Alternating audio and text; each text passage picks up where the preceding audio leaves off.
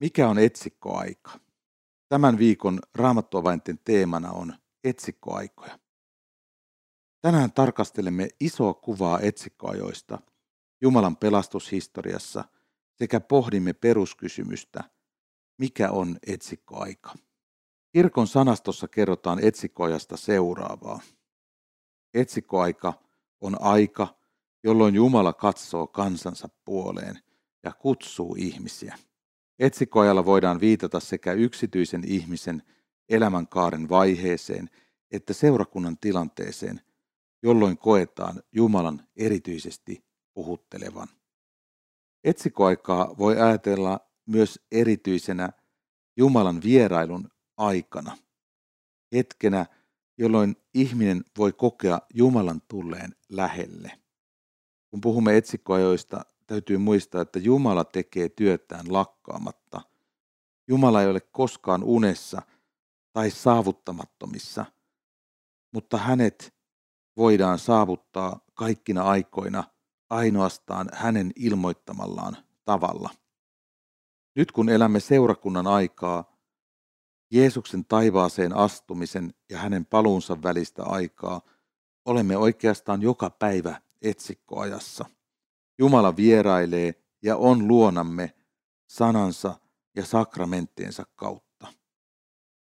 Tämä jokapäiväinen etsikkoaika koskee tietenkin ensisijaisesti kristittyjä, jotka armosta saavat elää Jumalan yhteydessä ja hänen armon välineidensä ulottuvilla.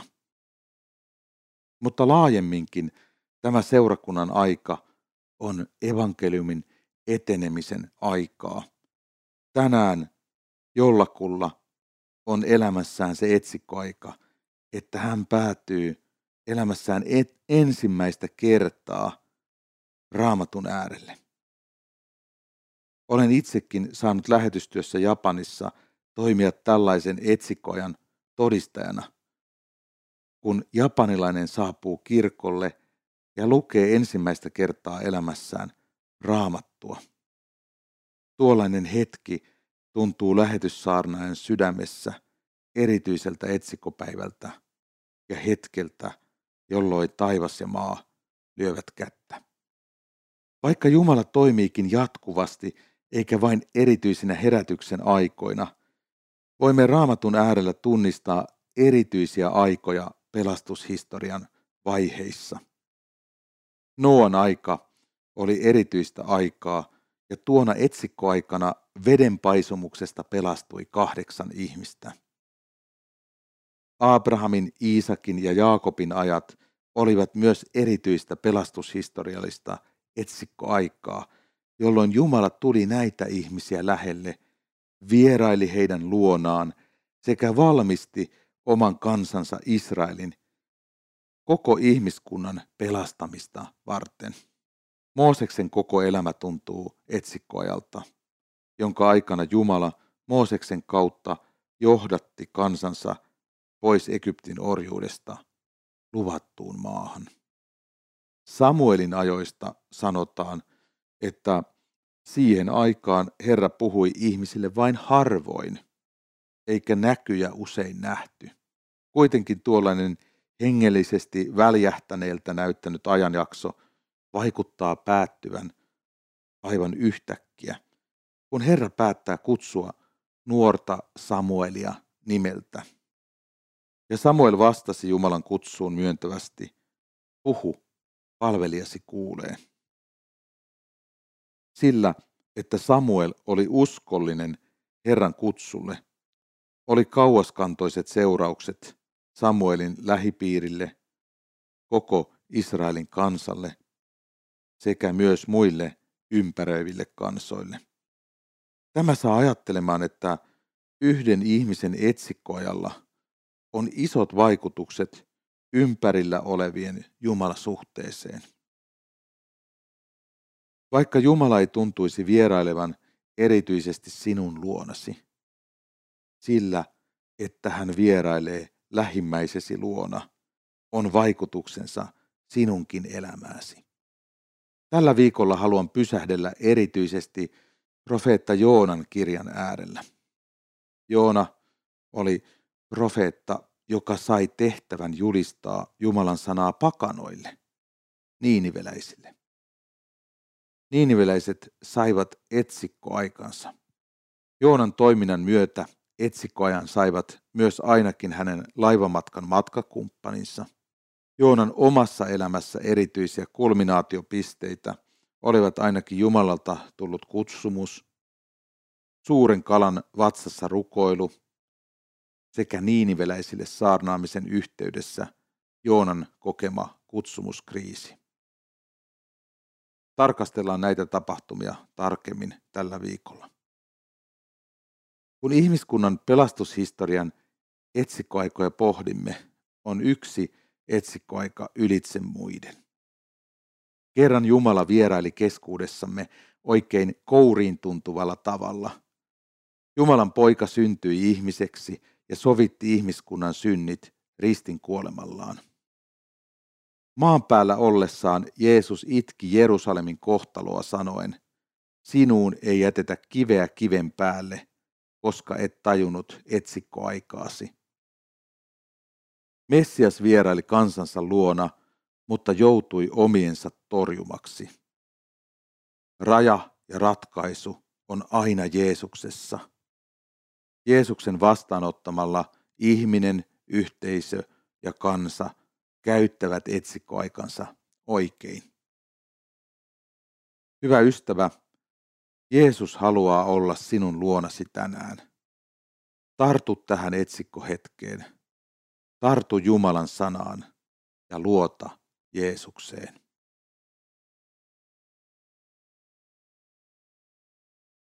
Missähän maassa nyt on etsikkoaika? Kun tutkimme kristinuskon historiaa, huomaamme, että kirkot ovat kasvaneet eri tahtiin eri puolilla maailmaa. Eurooppa oli pitkään kristinuskon ydinaluetta. Tänä päivänä kirkot kasvavat ihan muissa maanosissa kuin Euroopassa. Kansakuntaa koskevia herätysten ja uudistumisten aikoja voidaan pitää Jumalan kyseiselle kansalle suomina etsikkoaikoina. Assyrian pääkaupunki Niinive sai profeetta Joonan toiminnan kautta – ihan oman erityisen etsikkoaikansa. Niinivessä asui valtavan suuri kansa, enemmän kuin 120 000 ihmistä. Kaupungin suuruudesta kertoo se, että sen laidasta laitaan kulkeminen kesti jalkaisin kolme kokonaista päivää. Vaikka Niinive oli suuri ja mahtava, eli inhimillisillä mittareilla jokseenkin menestynyt kaupunki, sillä ei Jumalan silmissä mennyt hyvin.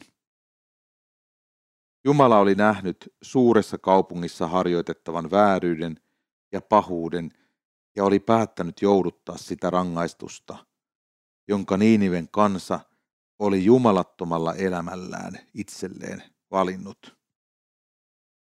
Niiniven kansan paatuneisuudesta ja hengellisestä sokeudesta todetaan Joonan kirjan neljännessä luvussa – jakeessa 11. He eivät pysty tekemään eroa edes oikean ja vasemman käden välillä. Hengellisen näkökyvyn menettänyt ja Jumalasta luopunut kansa ei kykene omassa voimassa kääntymään pahoilta teiltään. Tämä koskee myös yksittäistä ihmistä, sinua ja minua. Etsikkoaikaa ei ihminen voikaan itselleen tilata, vaan Jumala antaa etsikkoajan armosta. Jumala sääli Niiniven kansaa ja päätti lähettää profeetta Joonan ilmoittamaan Jumalan tahdon niiniveläisille. Joona ei kuitenkaan halunnut totella Jumalaa. Joonan valinta olla viemättä Jumalan sanaa Niiniveen estää niiniveläisiltä ensimmäisen mahdollisuuden etsikkoaikaan. Tuntuu siltä, että Joona omapäisyydessään suorastaan tuhlasi niiniveläisten ensimmäisen etsikkoajan. Kuinkahan monta kertaa meidän vetämättömyytemme, rohkeuden puutteemme ja yleinen rakkaudettomuutemme onkaan evännyt lähimmäisiltä mahdollisuuden kuulla hyvän sanoman Jeesuksesta. Olemme usein Joonan teille taipuvaisia Jeesuksen seuraajia. Jumala armahtakoon sinua ja minua. Lopulta Joona meni ja julisti Niiniven kansalle. Enää 40 päivää, sitten Niinive hävitetään. Tämän yksinkertaisen julistuksen kuullessaan Niiniven asukkaat uskoivat Jumalaan. Kääntymyksensä merkkinä kaikki kansa paastosi ja pukeutui säkkivaatteeseen. Niiniven kuningaskin liittyi kääntyneiden joukkoon. Jumala näki, että niiniveläiset kääntyivät pahoilta teiltään ja armossaan päätti säästää kaupungin sille varatulta tuholta. Joonan julistuksen seurauksena tapahtunut niiniveläisten mielenmuutos opettaa meille, miten valtava voima on Jumalan sanassa. Ihmisen on mahdotonta löytää vääriltä teiltään Jumalan yhteyteen, mutta kun Jumala antaa etsikkoajan ja lähettää sanansa, kokonaisen kansan kohtalo voi muuttua. Jumala rakastaa koko maailmaa niin paljon, että antoi ainoan poikansa, ettei yksikään, joka häneen uskoo, joutuisi kadotukseen, vaan saisi iankaikkisen elämän. Jumalan armossaan antama etsikkoaika ei koske vain joitain tiettyjä kansoja, vaan se koskee kaikkia kansoja ja ihan jokaista Jumalan luomaa ihmistä. Tässä armon etsikkoajassa, jota elämme, meidän kristittyjen tehtävä on viedä evankeliumi kaikille kansoille ja kaikille kielille. Jumala on armollinen ja antaa kansoille mahdollisuuksia, kuten hän antoi erityisen paatuneelle Niiniven kansalle. Raamatussa puhutaan paljon erilaisista kansoista ja niitä kohtaavista tuomioista. Jumalasta kaukana elävä kansa on tuomittu tuhoon. Se olisi kaikkien kansojen osa, jos ei Jumala puuttuisi peliin. Antamalla erityisiä aikoja Jumala voi kääntää kansan kohtalon.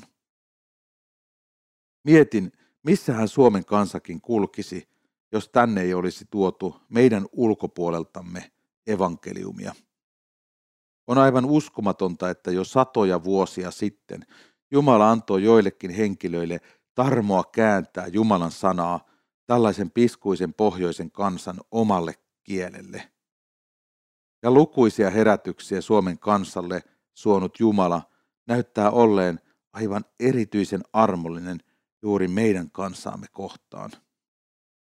Millaisinkohan valintoihin ja vastuun kantamisiin Jumala haluaisi olla meitä suomalaisia tänään kutsumassa ja johdattamassa, kun hän on tällaista erityistä armoa kansallamme aikojen saatossa osoittanut. Onko sinun yhteisölläsi etsikkoaika? Etsikkoaika on erityinen aika, jolloin Jumala katsoo kansansa puoleen ja kutsuu ihmisiä. Seurakunnalla tai yhteisöllä voi olla tilanne, jolloin koetaan Jumalan erityisesti puhuttelevan. Tällaisen tilanteen kohdalla voidaan puhua etsikkoajasta. Eilen puhuimme kokonaisten kansakuntien kokemista etsikkoajoista. Yhteiskunnat kuitenkin koostuvat pienemmistä yksiköistä, erilaisista yhteisöistä, jotka kaikki hengittävät ja elävät omaan tahtiinsa, omien sisäisten lainalaisuuksiensa ja ryhmädynamiikkojensa kanssa. Moni kuuluu useisiin erilaisiin yhteisöihin. On esimerkiksi kyläyhteisöjä, tietyn harrastuksen ympärille muodostuneita yhteisöjä, työporukoita ja niin edelleen. Myös kirkkojen sisällä on pienempiä yksiköitä, seurakuntia ja yhteisöjä. Seurakunnallisten yhteisöjen hengellinen elämä ja hengellinen tila ei välttämättä kulje käsikädessä kirkon valtavirran kanssa. Vaikka kirkollisessa elämässä muuten olisi herätyksen tuulia, yksittäinen hengellinen porukka voi syystä tai toisesta pyrkiä jättäytymään erilaiseen hengelliseen todellisuuteen. Jossakin yhteisössä puolestaan voi tapahtua siihen kuuluvien ihmisten elämässä niin isoja juttuja, että ne eivät voi olla vaikuttamatta yhteisön suuntaan. Erilaisia tapahtumia ja tapahtumasarjoja salliessaan Jumala voi pistää liikettä yksittäiseen yhteisöön. Jumalallisessa muutosliikkeessä ja uudistumisen tilassa olevan hengellisen yhteisön kohdalla voidaan ajatella olevan käynnissä jonkinlainen etsikkoaika. Omaa yhteisöä ei voi useinkaan valita.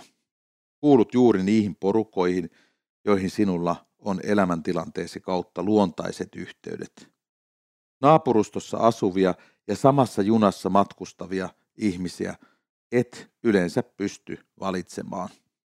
Profeetta Joonan kirjassa kerrotaan ihmisistä, jotka kokivat yhdessä erityisiä asioita ihan vain sen takia, että he joutuivat Joonan kanssa samaan laivaan. Laivassa alkoi tapahtua merkillisiä asioita, jotka eivät voineet olla vaikuttamatta tämän laivayhteisön ihmisten elämään. Kun Jumala ensimmäisen kerran kehotti profeetta Joonaa menemään saarnamatkalle Niiniveen, tämä päätti paeta Jumalan kutsua ja lähti päinvastaiseen suuntaan. Pakomatkallaan Joona päätyi laivaan, joka oli matkalla Tarsisiin, Välimeren toiselle puolelle. Laivan ehdittyä ulapalle Herra nostatti ankaran myrskyn. Se oli niin raju, että laiva oli vähällä hajota. Laivalla olevat ihmiset joutuivat kauhun valtaan ja tekivät kaiken voitavansa selvitäkseen myrskystä. Laivaa keventääkseen merimiehet heittivät kaikki tavarat mereen. Tämän lisäksi he huusivat avuksi omia epäjumaliaan. Kaiken myrskyn tuoman epäjärjestyksen ja laivalla koetun kauhun ja kuoleman pelon keskellä laivayhteisöä hämmensi Joonan käytös. Joona vain nukkui. Erikoinen tilanne syntyi, kun laivan pakanallinen kapteeni käski elävän Jumalan profeettaa huuttamaan omaa Jumalansa avuksi. Tänäkään päivänä me suomalaiset kristityt emme usein pidä isoa meteliä oman Jumalamme mahdollisuuksista. On mahdollista, että jossain kohtaa Jumalaa tuntemattomat ihmiset tulevat suorastaan vaatimaan meitä esittelemään Jumalaamme ja hänen mahdollisuuksiaan heille. Joona joutui merimiesten kuulusteluun ja pian paljastui, että kamala myrsky johtui Joonasta ja siitä, että hän oli toiminut Herran tahtoa vastaan. Joona pyysi laivayhteisöä heittämään hänet mereen, jotta meri tyyntyisi. Aikansa Joonan kamalaa pyyntöä vastusteltuaan laivan väki herralta armoa rukoillen heitti Joonan laidan yli. Siinä samassa meren raivo laantui. Miehet pelkäsivät ja kunnioittivat nyt Herraa, uhrasivat hänelle teurasuhrin ja tekivät pyhiä lupauksia. Voi sanoa, että laivayhteisöä kohtasi etsikkoaika. Siis aika, jolloin Jumala erityisellä tavalla ilmaisi voimansa. Laivalla olleet yhdessä näkivät ja kokivat kaiken. He kuulivat Joonan suusta tämän palvelevan Herraa, taivaan Jumalaa, joka on tehnyt sekä meren että maan. He myös näkivät, mikä voima Jumalalla oli synnyttää myrsky ja laannuttaa meren raivo. Heidän kokemansa etsikkoaika antoi heille uuden alun mahdollisuuden.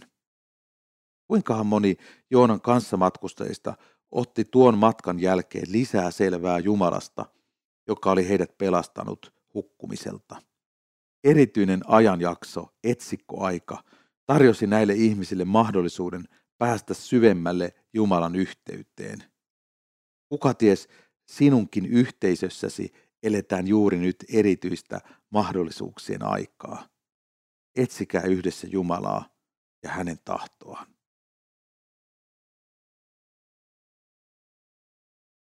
Muistele jotain erityistä ajanjaksoa elämässäsi. Se voi olla jokin raskas vaihe tai sitten jokin erityisen onnen jakso.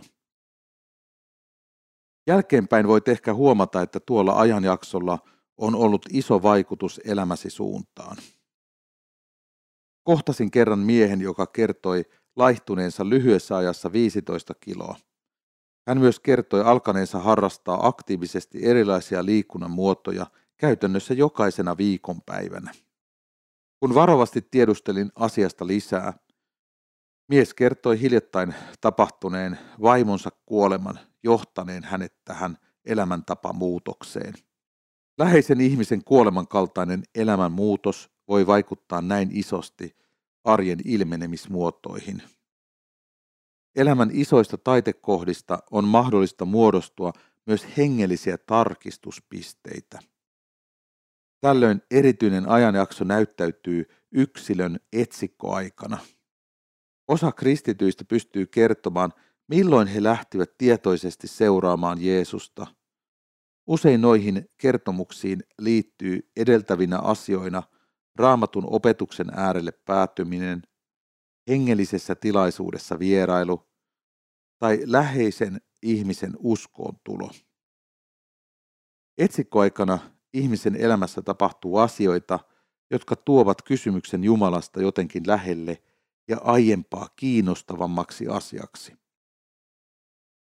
Uskoon tulemisen jälkeen kristityn taivaalla Jeesuksen seuraajana ei ole välttämättä stabiilia, vaan matkalla saattaa tulla vastaan erityisiä kutsumuksen tarkastamisen hetkiä. Näin voi käydä esimerkiksi, kun kristitty alkaa kokea voimakasta vetoa kokoaikaisen hengellisen työn pariin. Profeetta Joonan elämästä meille väläytetään lyhyessä Joonan kirjassa useampi erityinen ajanjakso. Tuntuu siltä, että Jumala asettaa Joonan yhä uudestaan valinnan paikalle. Kun Joonan ei näytä olevan kovin helppo valita Jumalan puolta, Jumala kärsivällisesti ja armollisesti auttaa Joonaa tekemään ainoan oikean valinnan. Ainoa oikea valinta jokaisen ihmisen kohdalla on Jumalan ja hänen sanansa puolelle asettuminen silloinkin, kun se merkitsee asettumista omia haluja ja tarpeita vastaan. Jumalan tahtoa paetessaan Joona päätyy umpikujaan. Hän ei päässytkään laivalla pois Herran ulottuvilta, kuten oli suunnitellut. Sellaista kolkkaa ei tästä maailmankaikkeudesta löydy, ettetkö sielläkin olisi tilivelvollinen elämästäsi Jumalalle. Ei kannata lähteä Jumalaa karkuun, koska löydät hänet edestäsi viimeistään viimeisellä tuomiolla. Onneksi Jumala on meitäkin kohtaan armollinen, kuten oli Joonaakin kohtaan. Jumala tekee kaikkensa saadakseen sinut omalle puolelleen, Jeesuksen pelastustekojen turviin. Joona joutui kohtaamaan omat väärät valintansa, kun hän laivassa joutui tunnustamaan itselleen ja toisille, että laivan kohtaama myrsky oli seurausta hänen rikkomuksistaan. Kun tarkastelemme Joonan elämää, huomaamme, että Jumalan tahdon vastainen elämä johti Joonan kohdalla ihan kirjaimelliseen alamäkeen.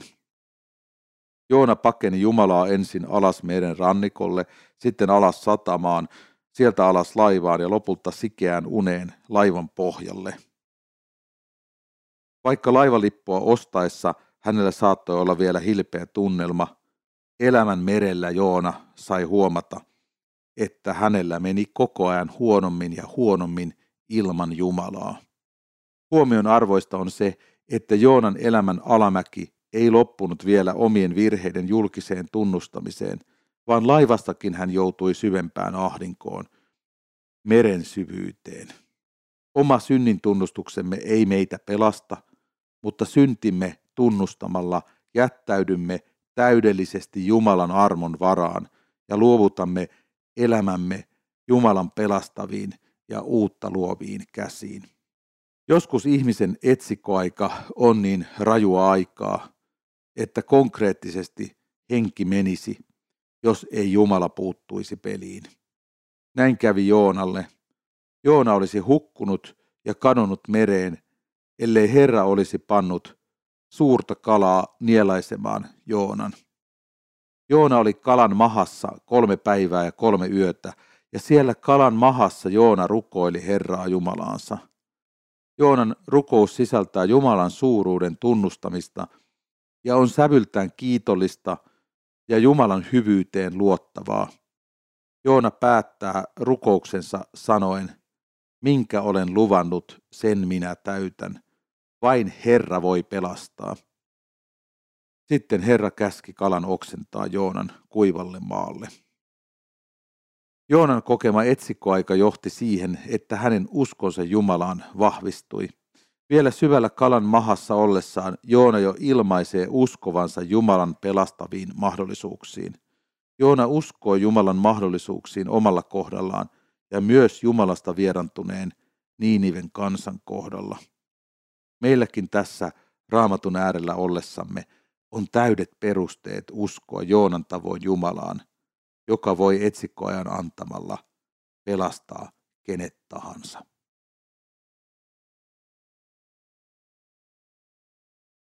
Tuntuuko tämä päivä sinusta vähän turhan arkiselta? Muisteletko vanhoja hyviä aikoja, kun elämä tuntui olevan elämää isolla eellä?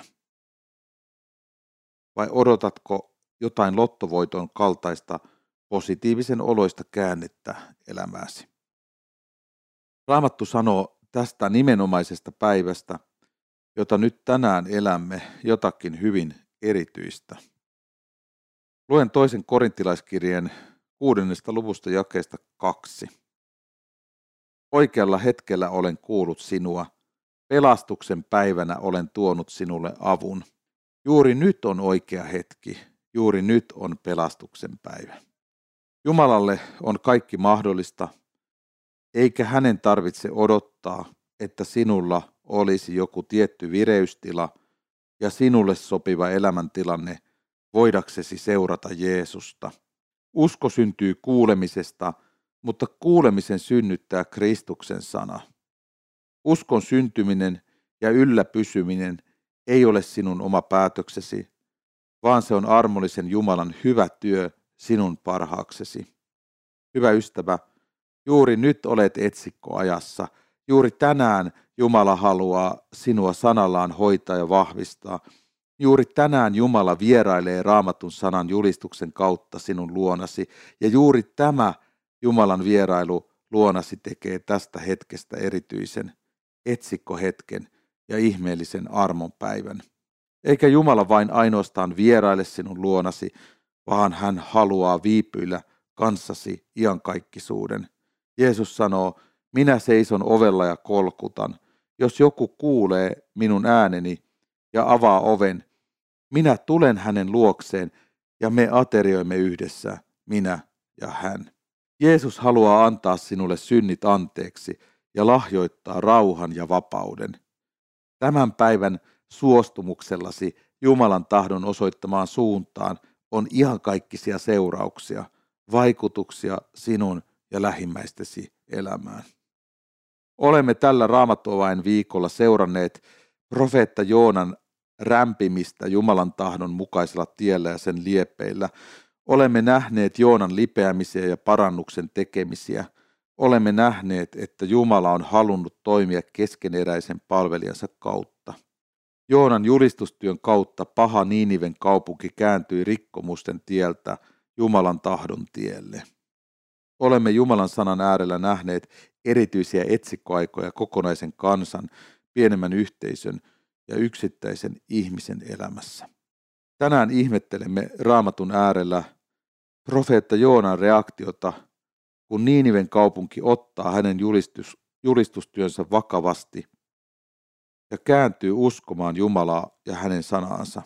Kun Jumala näki niiniveläisten kääntymyksen pahoilta teiltään, hän muutti mielensä eikä sallinutkaan onnettomuuden kohdata niiniveläisiä. Sinun ja minun elämä on luonnostaan lipeämässä kohti iankaikkista kadotusta. Jos Jumala tämän elämämme, matkamme aikana näkee, että elämämme kääntyy Jeesuksen puolelle, hän muuttaa mielensä meitä kohtaan. Hän ei annakaan meidän joutua kadotukseen. vaan Jeesuksen ristintyön tähden Jumala antaa kaikki synnit anteeksi ja kutsuu iankaikkiseen elämään. Joona ei ollut hyvillään Jumalan pelastavasta tuomiosta. Ilmeisesti Joona olisi halunnut nähdä yli 120 000 asukkaan Niidimen kaupungin tuhoutuvan. Joonaa harmittaa, että Jumala on aina valmis luopumaan rangaistuksesta, jolla on uhannut. Jumala oli johdonmukaisesti juuri niin armollinen ja anteeksi antava, jollaisena Joona oli oppinut hänet tuntemaan viimeisimmäksi suuren kalan vatsassa. Ehkä jossakin on tänäänkin Jumalan palvelijoita, jotka eivät ole kovin hyvillään, kun näkevät sinut ja minut seurakunnassa. Ehkä sinulla ja minulla puolestaan on mielessä lähimmäisiä, joiden pelastuksen puolesta ei ole ihan helppo antaumuksella rukoilla. Jos se olisi meistä kiinni, kukaan ei pelastuisi, ja olisimme lähes kaiken aikaa epäolennaisen äärellä, kuten Joona. Joonahan näyttää välittävän enemmän hänelle viileää varjoa tarjonneesta risiinikasvista kuin Niiniven ihmisistä. Joonan kirja näitä tapahtumia kuvatessaan aivan uskomattoman hienolla tavalla alleviivaa Jumalan valtavaa kärsivällisyyttä. Vaikka Jumalan sydän on täydellä rakkaudella pelastamassa suurkaupunkia sille varatulta tuholta, Jumalalla riittää huumorin tajua ja sietokykyä myös lapsellisesti kiukuttelevaa ja itsesääliin vaipuvaa profeetta Joonaa kohtaan. Tämän päivän etsikoaikaa kuvastaa se, että Jumala kykenee vaikuttamaan meissä Joonan kaltaisissa tuuliviireissä sellaista tahtoa ja tekemistä, joka tuottaa hyvää hedelmää Jumalan iankaikkiseen valtakuntaan. Joonan kirja päätyy tilanteeseen, jossa emme tiedä, valitsiko Joona lopulta Jumalan tahdon vai itsekään ja oman tahtonsa mukaisen tien. Se valinta on tänään sinulla ja minulla edessämme. Tämän päivän etsikkoaikamme keskellä Jumala kutsuu meitä näkemään asiat hänen sanansa valossa ja jättäytymään kaikessa hänen hyvin aikataulujensa ja suunnitelmiensa varaan.